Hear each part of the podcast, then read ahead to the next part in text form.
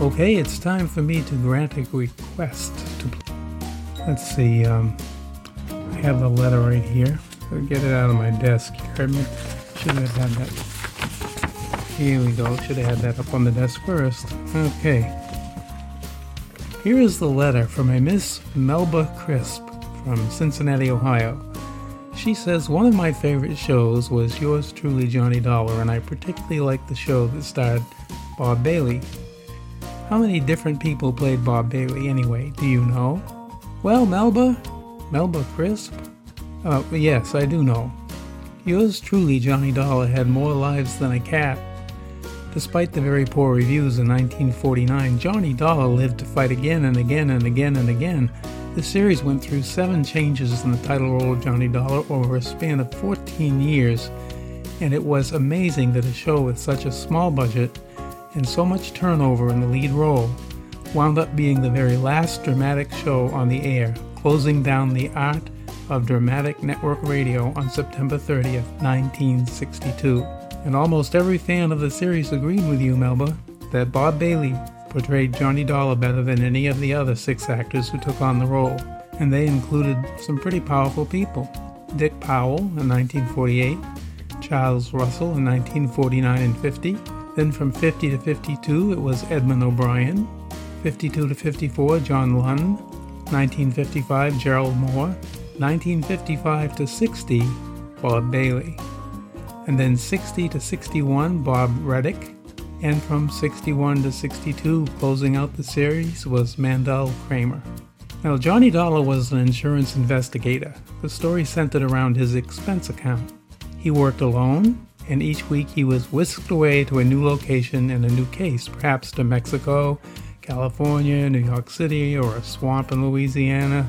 Dollar was the narrator of the story, and he wrote every expense into his book, and I mean every expense, because at the end of the story, when the case was closed, he would send off his expense account record to his employer requesting that he be reimbursed for everything in it, plus money for his time and he would sign his letter to his employer, Yours truly, Johnny Dollar. And he always wrote with a pen, never a pencil, because they break too easily, and to write with a broken pencil is pointless. The Yours truly, Johnny Dollar, that you're going to hear on this track is entitled The Mary Grace Matter. I guess something was the matter with Mary Grace.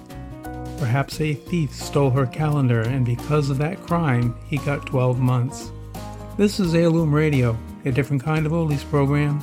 I'm your oldie host, John Lovering, thanking you for listening in.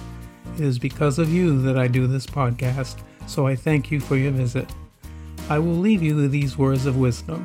What do you call cheese that isn't yours? Nacho cheese. That's almost as bad as what do you call a boomerang that doesn't work? A stick?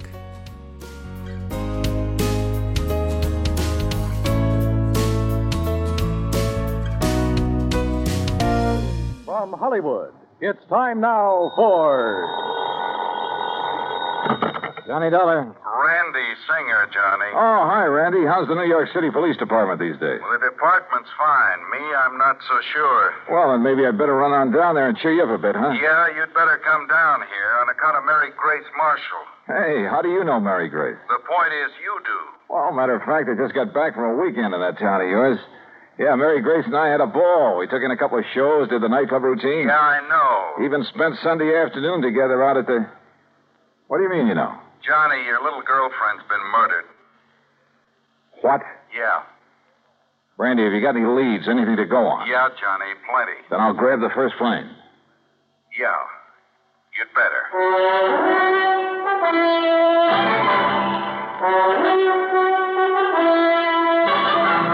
Bob Bailey in the exciting adventures of a man with the action packed expense account. America's fabulous freelance insurance investigator. Yours truly, Johnny Dollar.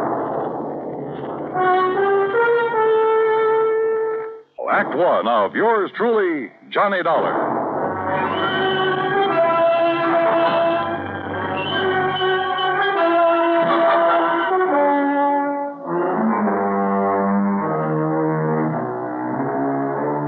A Expense account submitted by Special Investigator Johnny Dollar to the Mideastern Life and Casualty Insurance Company Home Office, Hartford, Connecticut. Following is an account of expenses incurred during my investigation of the Mary Grace matter.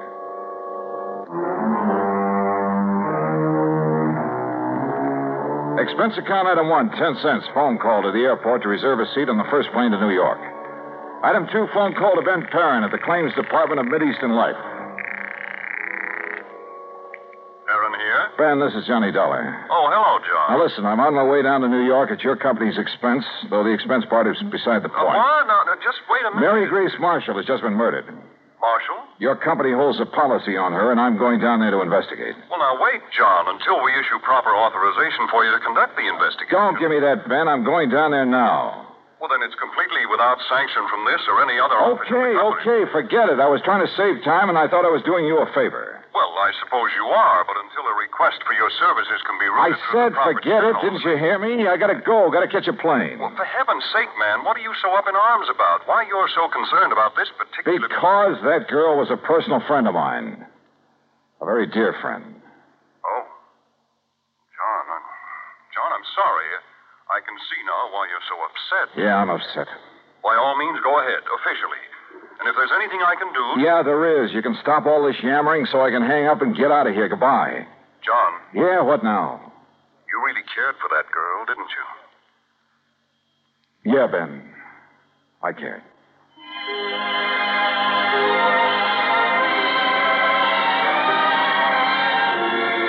Expense account item three, 920. Cab to the airport and plane ticket to New York. The trip down there gave me time to think. And thinking about it hurt. Mary Grace Marshall. Tall, brunette, and very beautiful. And as straight a girl as I'd ever known. There was a time a few years ago when I'd hoped she might marry me. But she wanted to stay with her successful career as a fashion designer. And she was right. I'm not the marrying type either. So we just remained friends. We had a lot of fun together theaters, dancing, an occasional nightclub. Sometimes the long hair stuff, a recital or the opera. Or we go to the zoo or the circus, a boxing match or a baseball game. Or just go for a quiet walk in the park. And often, just a long, quiet evening in her apartment over a tall, cool drink and good conversation. A good night kiss? Sure. But that was all.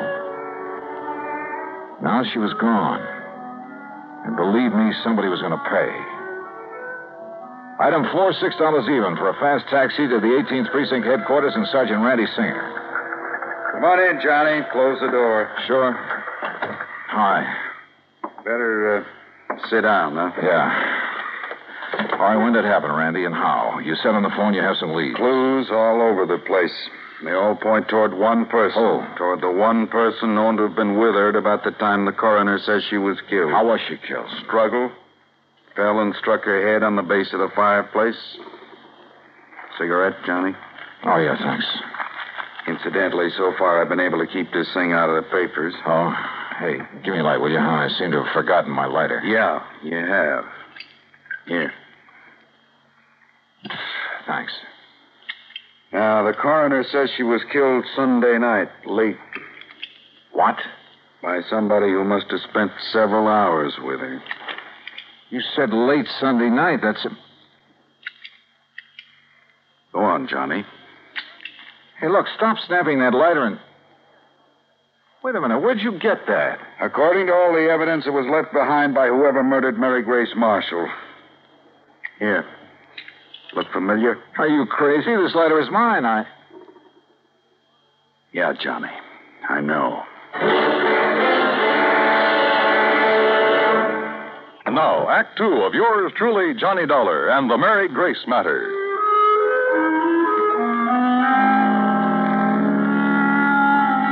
Mary Grace Marshall, an old friend, a very dear one, murdered in her New York apartment on East 77th Street. Sergeant Randy Singer, my old friend at 18th Precinct Homicide, had called me immediately. And when I got there, showed me a very damning piece of evidence. Presented to Special Investigator Johnny Dollar by the International. Sure, of course it's my lighter. And I must have left it in Mary Grace's apartment Sunday night. But that certainly doesn't mean that I killed her. Coroner says she died about the same time you were there. Oh, how do you know what time I was there? Wife of Charlie Walker, the building superintendent, Johnny. She saw you leave. That isn't enough evidence to convict a fly, and you know it. There's plenty more. Yeah, like what? Your fingerprints all over the place. Well, sure, I told you. Cigarette butts, same brand you smoke. So what does that A prove? lot of them, Johnny. Like a very nervous smoker. Well, I was with her all evening. Doing what?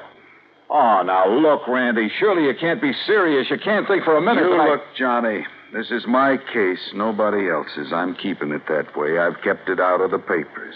I think you know why. Oh, sure, sure, I know why. Because we've been buddy buddy for so long, you want to be sure that if anybody hangs me, you will, for old time's sake. I asked you what you were doing. Well, let me tell you something, Randy. That girl meant a lot to me. What were you so doing shut up Sunday and night? tell me what other evidence you have, what you know that can help me find out who. Uh, I- I'm sorry, Randy. Sure, it's it's your job. I'd probably do the same thing to you under the circumstances. If you didn't, I wouldn't have any use for you. But don't you see? Okay, look, look. We spent Sunday afternoon at the zoo, the Bronx Zoo. Went up on the subway. We walked a lot, got pretty tired. I promised her a dinner at the Chambord over on 3rd Avenue. But she said she had some food at the apartment, so we went back there.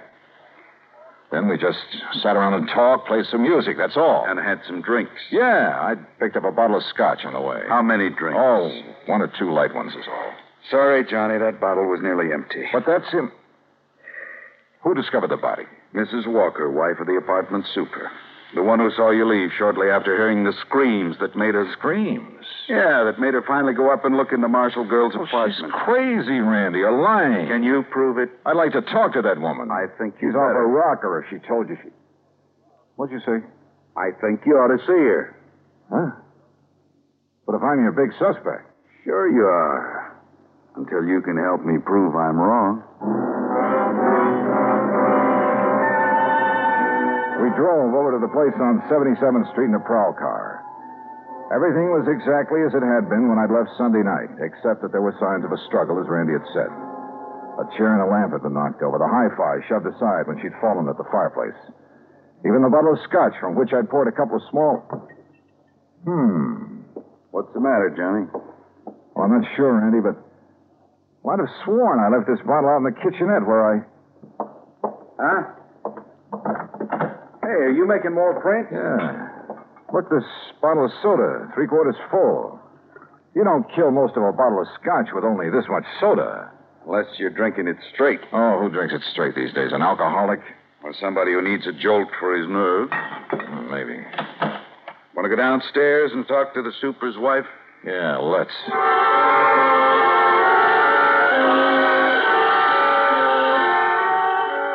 The superintendent's wife turned out to be a living doll. Young, pretty, with too much makeup. The sort who looked like she decided to get out of the chorus line for a quieter life as the wife of a building superintendent. I noticed a peculiar, spicy kind of odor when she first let us in, but thought nothing of it at the time. Now, you're sure this is the man you saw leaving Miss Marshall's apartment, Mrs. Walker? I was standing right here in this doorway. It was after I heard her screaming up there around midnight. You're sure you heard her scream? Well, my husband heard it first. He woke me up, pounding on the wall between our bedrooms. Well, didn't he get up to investigate? Oh, no, the lazy. Well, he's been sick. He's still sick. But then I heard the screaming, so I run into his room and ask him what to do. Go back to bed and forget it, he says. It's probably just a party upstairs. Then you went up and found the body, huh? Well, first I tried to sleep, but I kept thinking I heard noises. From upstairs? Well, no. You're sure? It was like maybe my husband was getting up or something. Go on. Well, finally, about 2 a.m., I went up to her apartment. When she didn't answer my knock, I let myself in. And there she was, dead. Who called the police? You or your husband? Him? Huh. Beside, I told you he was sick. He still is. I'd like to talk with him. Oh, sure. If he's sober enough. Come on. That was a funny crack. If her husband really was sick. She led us toward the rear of the apartment, and I mistakenly started to enter her bedroom. That peculiar odor again, only more pronounced. And believe me, it was an arpege. Here, mister, this way. Her husband's bedroom was pretty much of a mess, untidy, with pictures of bathing beauties, calendar art, and some striking pictures of Mary Grace Marshall plastered all over the walls. This room had an odor about a two of stale booze. There you are, Charlie. No. No, I, I tell you, I don't want any more of that stuff. Well, you seem to think it'd make you feel better. I did. What did you. Oh. Oh, the cop again. That's right, Mr. Walker. And this is the guy seen coming down from your girlfriend's apartment after all the screaming. His name's Johnny something. You actually heard screaming up there, Mr. Walker? Yeah. Yeah. Awful racket. Woke me up. Scared me. What do you mean? That poor girl up there. All alone. Only she wasn't alone. But then it stopped. I figured maybe I'd been wrong. Had a nightmare or something. Yeah, sure. A dream about her. You think about me for a change instead of dreaming about that dame. Shut up! Talking about her, dreaming about her, sneaking around to have a look at her when she came Shut in and up, out. I tell you. If you wasn't sick, I think you'd sneaked up there and done her in because you couldn't have her. Sergeant, will you take her out of here? It wouldn't be the first time a drunken bum has killed somebody. Shut up! Shut up! Mrs. Walker, I thought I told you this man was supposed to be kept quiet. Oh, well, now look, Doctor. I... Doctor. Yet I walk in here and find this sort of thing going on. Go on, all of you. Out of here while I attend this man. Just a minute, Doctor. Out immediately. This is a heart case complicated by a very serious virus infection. Doc, if I can have just one Later, minute. officer. I must save this man's life. Come on, Randy. You too, Mrs. Walker. Yeah, Uh, sure, sure. He's been getting alcohol again, strictly against my order. Now, look here, Mrs. Walker. No, no, wait. Huh? Come on upstairs with me again. Oh? What'd you think of? A couple of things, Randy, that I believe will clinch this case so fast. Come on. Act three of yours truly, Johnny Dollar and the Mary Grace Matter.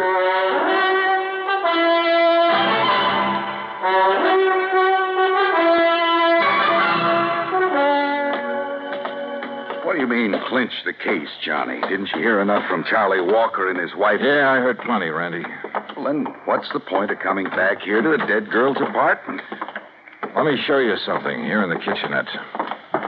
The scotch bottle. Uh, you shouldn't pick that up, Johnny. Print. Yeah, prints. And where your boys dusted over them to show them up. But look, Yeah? right here they're smeared, see? By a piece of cloth. Sure, he tried to erase them when he killed that bottle. Now, come on back to the living room. And here, take a look at this. Well, what's the hi-fi set got to do with I it? told you Mary Grace and I sat here Sunday night talking and playing records. So? This record on the turntable is the same one we were playing just before I left her. Look at it. Hmm, Dolorima by Vingetti. Never heard of it. We shut it off because it got too noisy and the death scene from that opera. Huh? Listen.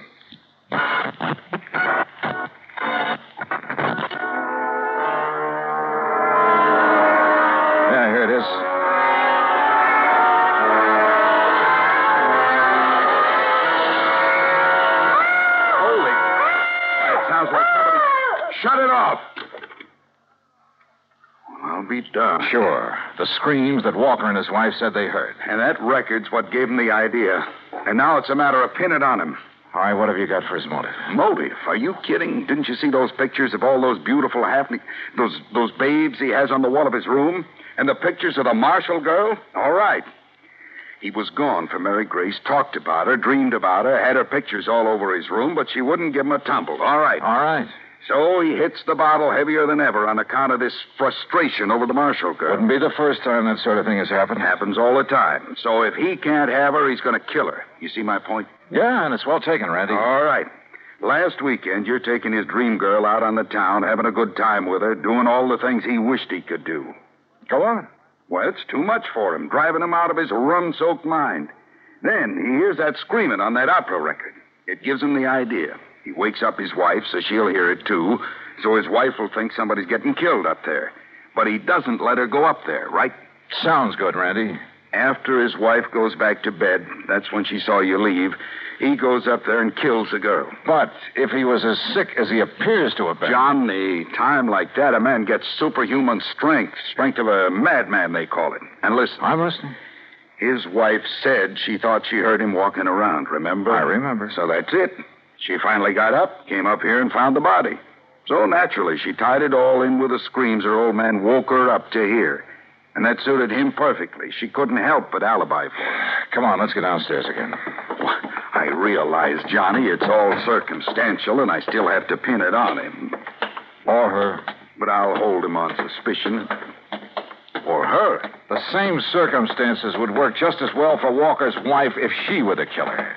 Yeah, but what about the motive? Jealous wife. Jealous of somebody taking that drunken bum out of her hair? That funny odor I noticed about her when I first stepped into this place. I finally remembered what it is. Hey, I noticed that, like a uh, like a cooking spice. Well, it is sometimes. Cardamom seed. Cardamom. Yeah, they used to call it the drunkard's friend. A man could booze all night, chew a couple of cardamom seeds, kiss his wife goodnight, she'd never be the wiser. Well, I'll be. That odor was so strong in her bedroom that.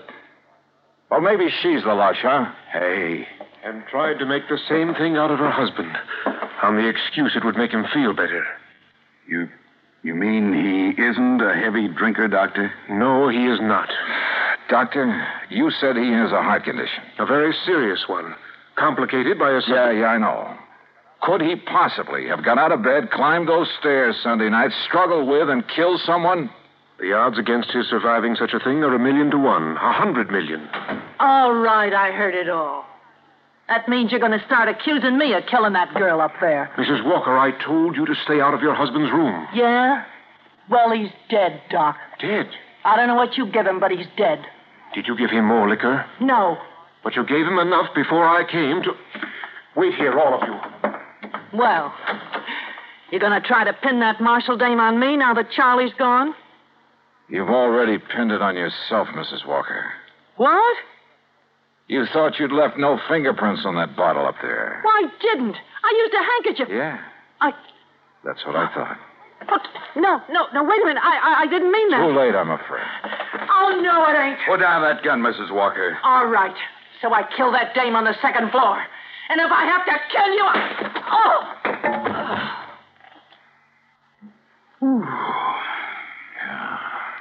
Thanks, Doctor. It's. It's quite all right, sir. Well, Randy, there's your killer. Happy? Yeah? I guess I ought to be. You? It doesn't bring back Mary Grace.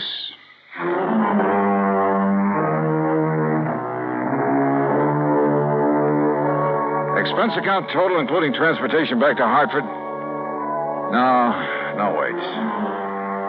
I took on this case myself because of Mary Grace and, well, whatever she may have meant to me is none of the company's business.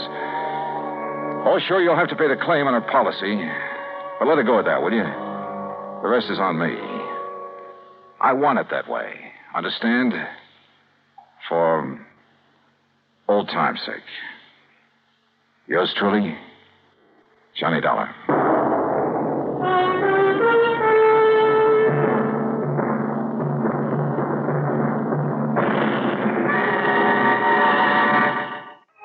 Be sure to join us next week, same time and station, for another exciting story of yours truly, Johnny Dollar.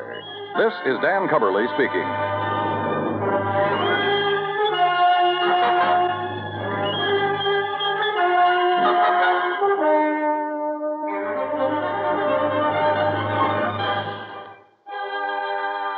This is the United States Armed Forces Radio and Television Service.